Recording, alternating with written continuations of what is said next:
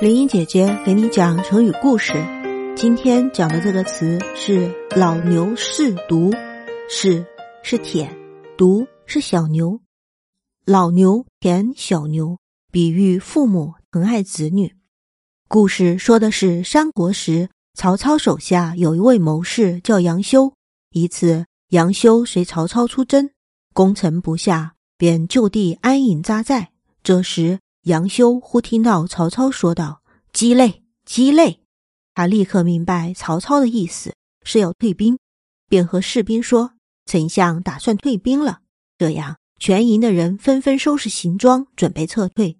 曹操巡营的时候，看到这种情况，非常吃惊，便向士兵询问原因，才知道杨修点破了自己的心思，心里暗暗佩服杨修的敏慧，同时。也很妒忌杨修的才智，于是借口杨修扰乱军心，把他给杀了。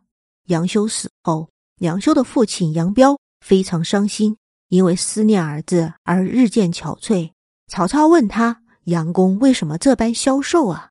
杨彪叹道：“我自己觉得惭愧呀，我预先没有料到我的儿子会有这样的结果，现在。”还有一种像老牛舔着自己的孩子一样的爱子之心。曹操听后十分感动，不免内疚。这就是“老牛试毒”的来由。